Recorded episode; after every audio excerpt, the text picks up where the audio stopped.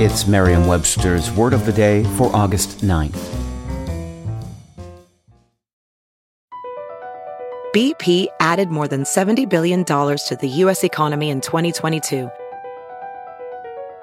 Investments like acquiring America's largest biogas producer, Archaea Energy, and starting up new infrastructure in the Gulf of Mexico. It's and, not or. See what doing both means for energy nationwide at bp.com/investing in America. Today's word is ferret, spelled F-E-R-R-E-T. Ferret is a verb that means to hunt game with ferrets. It can also mean to drive out of a hiding place, or, when used with out, as in to ferret out, it can mean to find and bring to light by searching.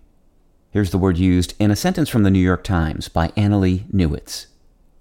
Quarantining was invented during the first wave of bubonic plague in the 14th century, but it was deployed more systematically during the Great Plague of London in 1665 and 1666.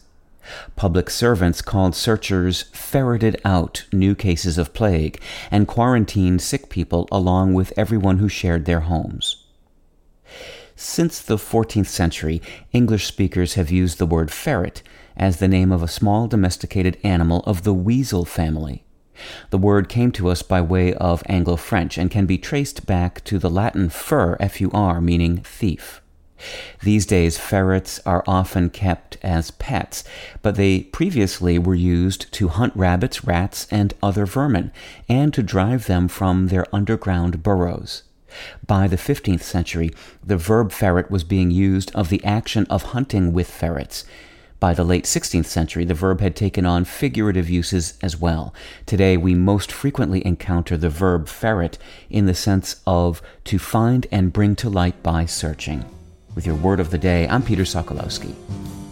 Visit Merriam-Webster.com today for definitions, wordplay, and trending word lookups.